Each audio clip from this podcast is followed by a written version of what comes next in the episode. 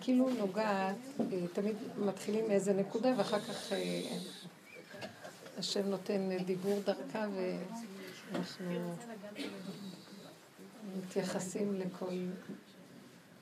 זה כל אחד לוקח נקודה מתוך זה. אבל אה, מה שאנחנו מנסים לעשות בשיעור הזה, כל פעם מחדש אני אוהבת לתת אוריינטציה או ברור. זה, זה שיעור, אני אומרת לכם, מפה, השיעור הזה, וכל השיעורים שיש לי בכיוון הזה, בכל מיני מקומות, זה הולך אחר כך החוצה לעולם בכלל. התודעה הזאת מתהדהדת והיא מתפשטת בעולם. מה, מה מטרתה של התודעה שאנחנו מדברים עליה? אנחנו בעצם מדברים על איך להפיל את העולם של השקר. העולם של השקר הוא איזה סבך של יער ודמיון שיושב לנו בראש, והוא יושב על התוואים, נולדנו עם תוואים מסוימים, כל אחד והמידות שלו.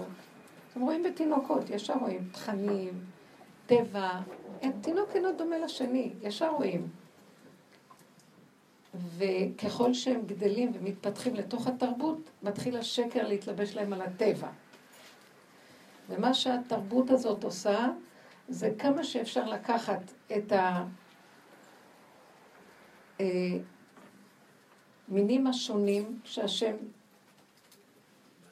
מוליד בעולמו, ולסדר אותם שכולם יהיו אותו דבר, על ידי החשיבה הזאת. כולם ילמדו אותו דבר, כולם ידעו אותו דבר, כולם יתפתחו באותה צורה, כולם יהיה באותה מדרגה, כולם... וזה כתוצאה מצורת החשיבה שלנו. אז עכשיו זה, יש להם, כמו שאומרים, בסדום הייתה מיטה, וניסו לסדר את האנשים לפי המיטה הזאת. אם הוא היה ארוך, קיצרו אותו, ואם היה קצר, האריכו אותו. זה מדרש, וזה באמת, יש בזה משהו. תודה רותי, יישר כוח. והמהלך הזה, זה בדיוק על מה דשקרא. כי אם השם ברא את העולם, כשם שפרצופיהם שונים, כל אחד הוא שונה. את לא יכולה לקחת את, בוא ניקח את המידות, שזה נקרא גן חיות שבאדם, בעולם. וכל חיה יש לה טבע משלה. את לא יכולה לסרס אותה ולעשות אותה משהו אחר. זה רחמנות. כל ילד יש לו התפתחות בכיוונים שלו. ומאחר ואנחנו לא נותנים להתפתחות הזאת, אז התרבות מתחילה להלביש עלינו כל מיני דפוסי חשיבה, ואנחנו מאבדים את הקשר לטבע הפשוט שלנו, שדרך הכלי שנולדנו, זה הישועה שדרכה אנחנו בעצם מתפתחים נכון. כאילו, לקחו אותנו מהמקום הזה והעיפו אותנו לצמרת של העץ, לקחו אותנו מהשורשים, שמו אותנו בצמרת של העץ, שזה השכל והמוח והחשיבה, והניחו אותנו שם, רגליים מקופלות לתוך הצמרת, ואנחנו לא דורכים על הקרקע של מציאותנו. והעבודה שלנו היא כל הזמן לשים פנסים על השקרים השונים של החיים. הקו, הנקודה המאפיינת את השקר, איך מזהים עולם השקר, מהו? יש כל מיני חשיבות, אני, קשה לזהות, אבל דבר אחד שהוא מזהה מיד, לחץ, מתח. אם את לחוצה ומתוחה, את, את הולכת לכיוון של השקר. איך? הלחץ הוא בעצם קנה מידה להראות לנו שבין המוח לבין המציאות הפשוטה של הקיום, הפשוט, האמיתי, זאת אומרת, בין הריבוי של המחשבות וההבנות וההשגות והידיעות והפרשנויות, לבין המצב הפשוט האמיתי של האדם, יש פער מאוד גדול. ומשהו ביניהם לא יכול להכיל את הפער, ואז יוצר מצוקה ולחץ.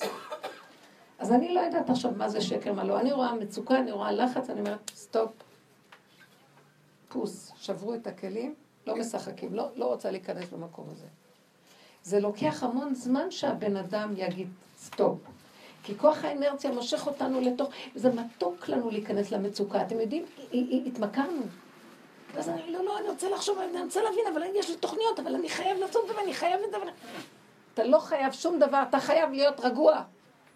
אתה חייב לקבל יניקה מהשורשים שלך, שזה החיות האמיתית שלך. ואם יש לך איזה מצוקה,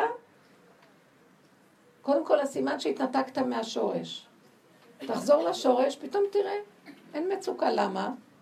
כי כשאתה הולך מהריבוי הזה וחוזר לפשטות הייחודית המאפיינת אותך בפשטות, פתאום הריבוי הזה נעלם. אה, זה לא כזה דבר כמו שחשבתי, זה לא נורא אם לא יהיה זה, וזה גם לא נורא אם אני לא אעשה ככה, וזה גם לא נורא אם זה ככה. מה שהבן אדם בגדלות, לא, אבל אני חייב שיהיה לי זה, וזה נורא מאוד אם לא יהיה לי זה, ואם אני ככה לא אשיג את זה, אז בכלל אין לי חיים. וראית מה שהוא עשה לי, וזה ככה. המהלך הזה, זה נקרא עלמא דשיקרא. אז בעצם מה שאנחנו עושים פה זה כל הזמן לזהות מהו אמר, איך הלכנו לאיבוד, גלינו, אנחנו גולים מארצנו, מהארציות הפשוטה, והתרחקנו מאדמתנו, מהאדמה הפשוטה שהיא הבסיס הקיומי שלנו. וזה השורש לכל החולאים בגוף ובנפש. קודם כל בנפש הוא הבסיס לכל המציאות של הגוף. אחר כך זה מתראה בגוף. והעבודה שלנו זה אנחנו כאילו שליחים שיש לקדוש ברוך הוא רחמים בעולמו. הוא אומר, תעזרו לי, העולם שלי הולך לי לאיבוד. אנשים, יש כאן איזה משהו שאנחנו צריכים לתת כוח, תנו עוז לאלוקים, על ישראל גאוותו, לעזור כאן בכדור הזה קצת להציל את הבני אדם מהשואה של הנפש, שהיא קורית כבר. זה גם כמובן משפיע על הגוף. הרבה מחלות, יותר מדי מחלות. יותר מדי בתי חולים זה סימן שיותר מדי מחלות. המון בתי חולים יש. המון קופות חולים.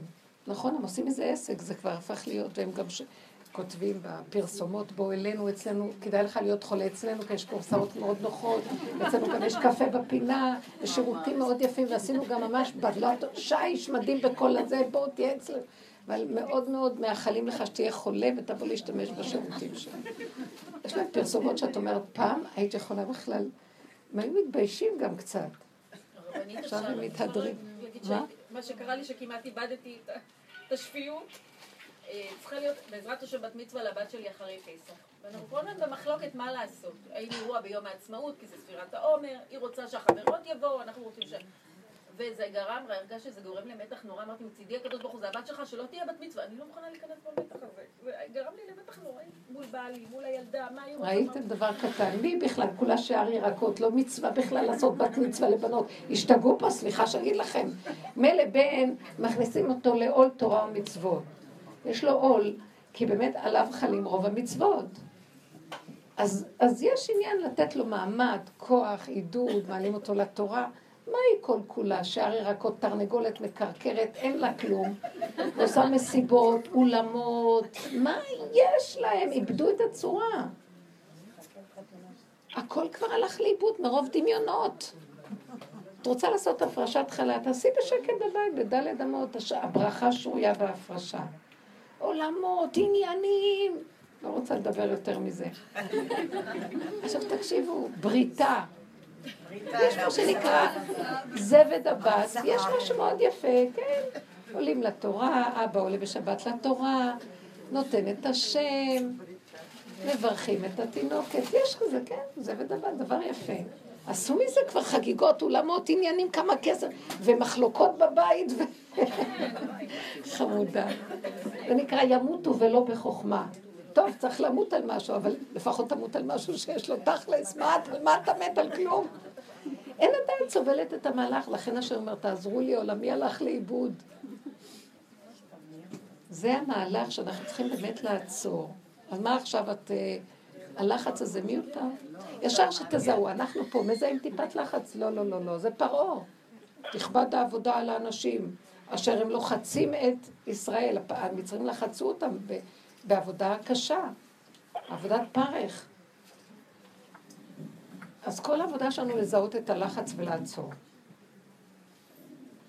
הלחץ הוא פשוט חוסר איזון בין שתי מחלקות, בין המוח לבין היכולת להוציא לפועל את המוח. אי אפשר אף פעם להוציא אותו לפועל, הרבנית, המוח הזה הוא מלא תוכניות. אז לכן לוקחים אותו, שמים אותו בצד, וזהו. עורפים את הראש, שמים אותו בצד והולכים בלי ראש. אני אגיד לכם את האמת, תראו, תעשו, עבודות, זה דמיון שיש לנו ראש. סליחה, את לא יודעת שיש לך ראש, אתם יודעים? את חושבת שיש לך ראש. אני ראיתי, אני, אני, אם אני סוגרת את המוח, זה גולם שהולך, שהוא לא יודע מי הוא, לכן שמעת לך מה שאת אומרת מה שלומך, אני לא יודעת מי אני. כולי למל. אני הולכת, ואני רואה את ה... רואה, זה תרגילים שאני רואה אותם. אני רואה את הגוף הולך, אני אפילו לא יודעת שהגוף הזה שלי. אתם יכולים להבין, המוח אומר לי, כי יש לו זיכרון, שהוא חושב שהוא קיים, ויש לו גוף, ויש לו יד, והיד שלו. אם אני מנתק את הקטע הזה שיודע אחד ועוד אחד שווה ומשנן את זה 300 שנה כבר, אז uh, הוא הולך, אז הוא אומר, אני הולך. זה השפה הזאת היא שפת שקר, שפת עץ הדת. אני הולך. לא. הגולם הזה הולך, משהו מוליך אותו. ויש לו איזה תפקיד שנותנים לגוף הזה, יש לו תוכנה והיא מהלכת אותו. מה זה קשור אליי? אז עכשיו, אני יכולה לומר, במינימום הקיומי אני יכול לראות שיש לי איזה... אתם יודעים, הבהמה לא יודעת שהיא קיימת. והיא פועלת הכי טוב שבעולם. יש לה תוכנה שמפעילה אותה, תוכנית שמפעילה אותה. אין לה תודעה עצמית של אני. יש לה תודעה לקיום שלה, אינסטינקטית, אינסטינקטיבית, שהיא חייבת להיות כדי אה, לשמור על ההישרדות שלה הקיומית. אז היא בסכנה כשהיא לא, אבל זה לא כמו שאנחנו חושבים. אני וזה וזה וזה וזה, ואני יש לי זה ואני יש לי, אני אין לי כלום, אין לנו כלום, אין לי. אני לא, כשאני מדברת איתכם, אני אפילו לא יודעת שיש לי ראש עליי. רק אם אני אעמוד מול הראי, אני אדע שיש עליי ראש. כי אני רואה את התמונה בראי. ואם לא היו תמונה בראי, אף אחד לא יודע איך הוא נראה. אתם שמים לב לזה? אני נכנסת לחדר ומדברת, ואני אומרת לעצמי, הם רואים אותי, איזה מפליא זה, ואני אף פעם לא ראיתי את עצמי. אם לא יראה, אני לא יודעת מי אני, איך אני נראית. שימו לב לדבר הזה, אף פעם הבן אדם לא רואה את עצמו. וגם כשאת רואה את עצמך בראי, את רואה. וואו וואו וואו. את הולכת מדברת עם מישהו אחר, את כבר לא רואה את עצמך כשאת מדברת איתו, איך ההוויות שלך, ואיך את מדברת, ואיך הפה שלך נראה, ואיך העיניים עושות. את לא רואה, אין לך זיכרון של זה. כי כשאת רואה את עצמך בראי, את רואה ונעלמת לך התמונה אחר כך. יש לך ידיעה שאת חושבת שאת כזאת, אבל שמתם לב לדבר הזה שאתם לא מבינים? תתבוננו, תראו. את לא יודעת איך את נראית. תסתכלי על השני ואת רואה את הפנים שלו. הוא לא יודע את מה שאת רואה. את רואה אותו, הוא לא רואה את עצמו בכלל. ואני אומרת, איזה פלא, כולם רואים אותי, ואני, שכל הזמן חי עם עצמי, לא רואה אותי. שמתם לב לפלא הזה?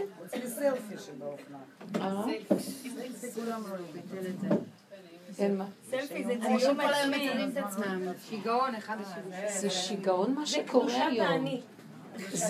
זה כאילו משהו שיודע שהולכים לפרק לו את הצורה, זה האני הדמיוני הזה, אז הוא כל הזמן רוצה לשמר את הכביכול שהוא חי.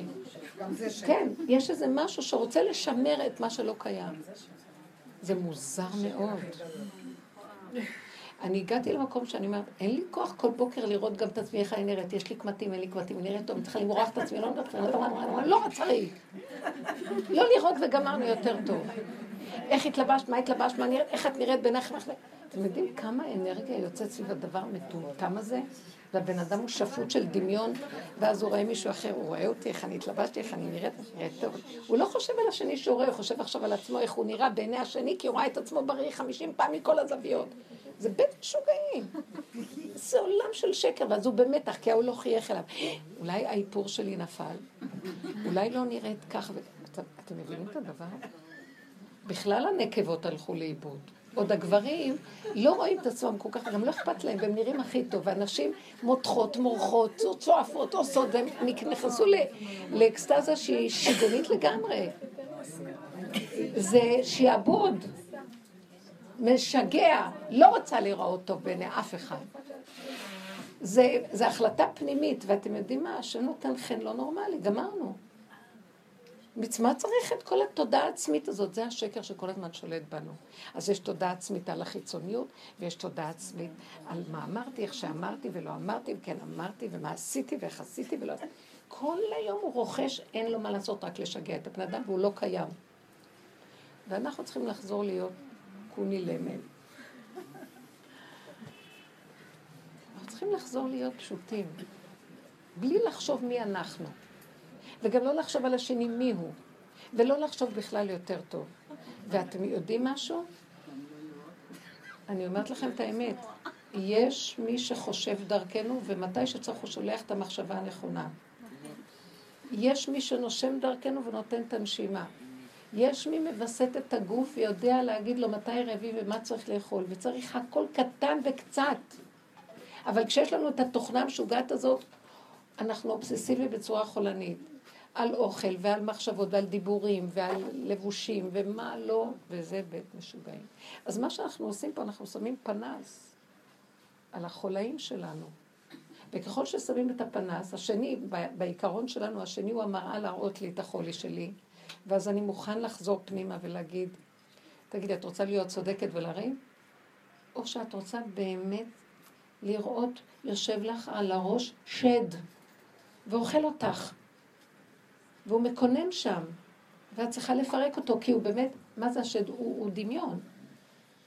לא קיים, זה דמיון, מחשבה. תפרקי אותו, והתבוננת על מקומו ואיננו. ותישארי רגועה ושיהיה לך טוב. איך אני יודעת שהוא הלך? טוב לי. פתאום כל הזמן. יש סיפור ברבי נחמן, שהוא מספר שם שפעם היה מלך, איך זה נקרא? אולי איזה... כמה, זה מופיע מוטיב וזה בכמה סיפורים.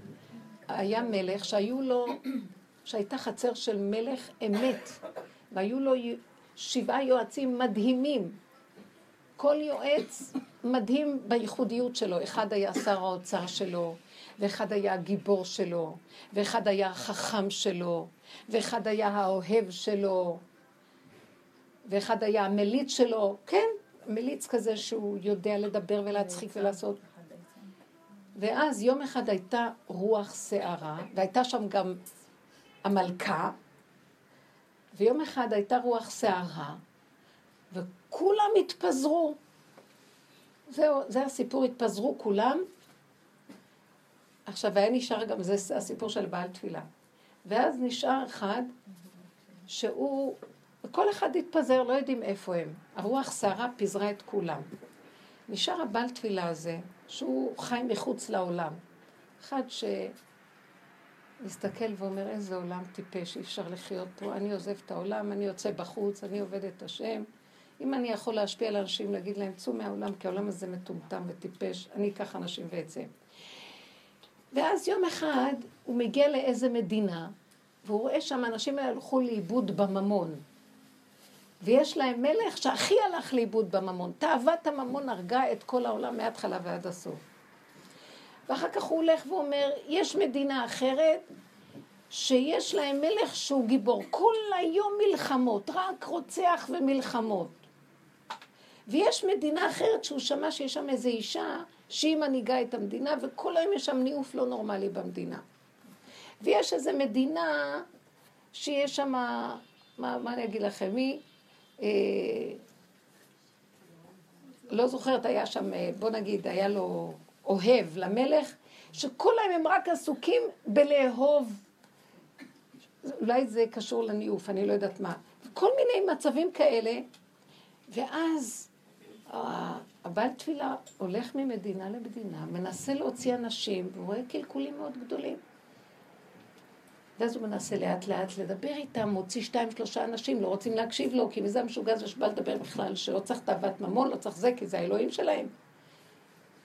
בתוך כל הסיפורים האלה, ואז אחר כך פתאום הוא אומר, קחו אותי למלך שלכם. אז לוקחים אותו כל פעם, כי ראו שהוא בן אדם לא רגיל, ולוקחים אותו, ואז הוא פתאום מזהה, ופה אני קולטת את הסיפור ברמה כזאת, שבעצם, בוא נגיד, הגיבור הזה, שיש להם מלך שכל הזמן עושים מלחמות, זה בעצם הגיבור של המלך. אבל מרוב שהעולם השתתה ונהיה מקולקל ונהיה זה, אז הגיבור גם אמר, יאללה, אין לי מה להפסיד, אני רוצח, מה אכפת לי בכלל? והמלכה היפה הזאת, שכולה הייתה מלאה בחן ויופי ואהבה, הפכה להגיד, מרוב ייאוש של שקר וכזב, נהייתה הפוך על הפוך. וזה שהיה ממונה על האוצרות, מרוב שעכשיו המלך נעלם ולא היה להם חיות מה, מהקדושה, אז הוא הפך להיות תאוות ממון לא נורמלית. אז פתאום הוא קלט, בעצם, הוא לא מספרים את זה בסיפור, אבל אני פתאום קולטת מהסיפורים האלה שבעצם כל אלה בשורשים שלהם,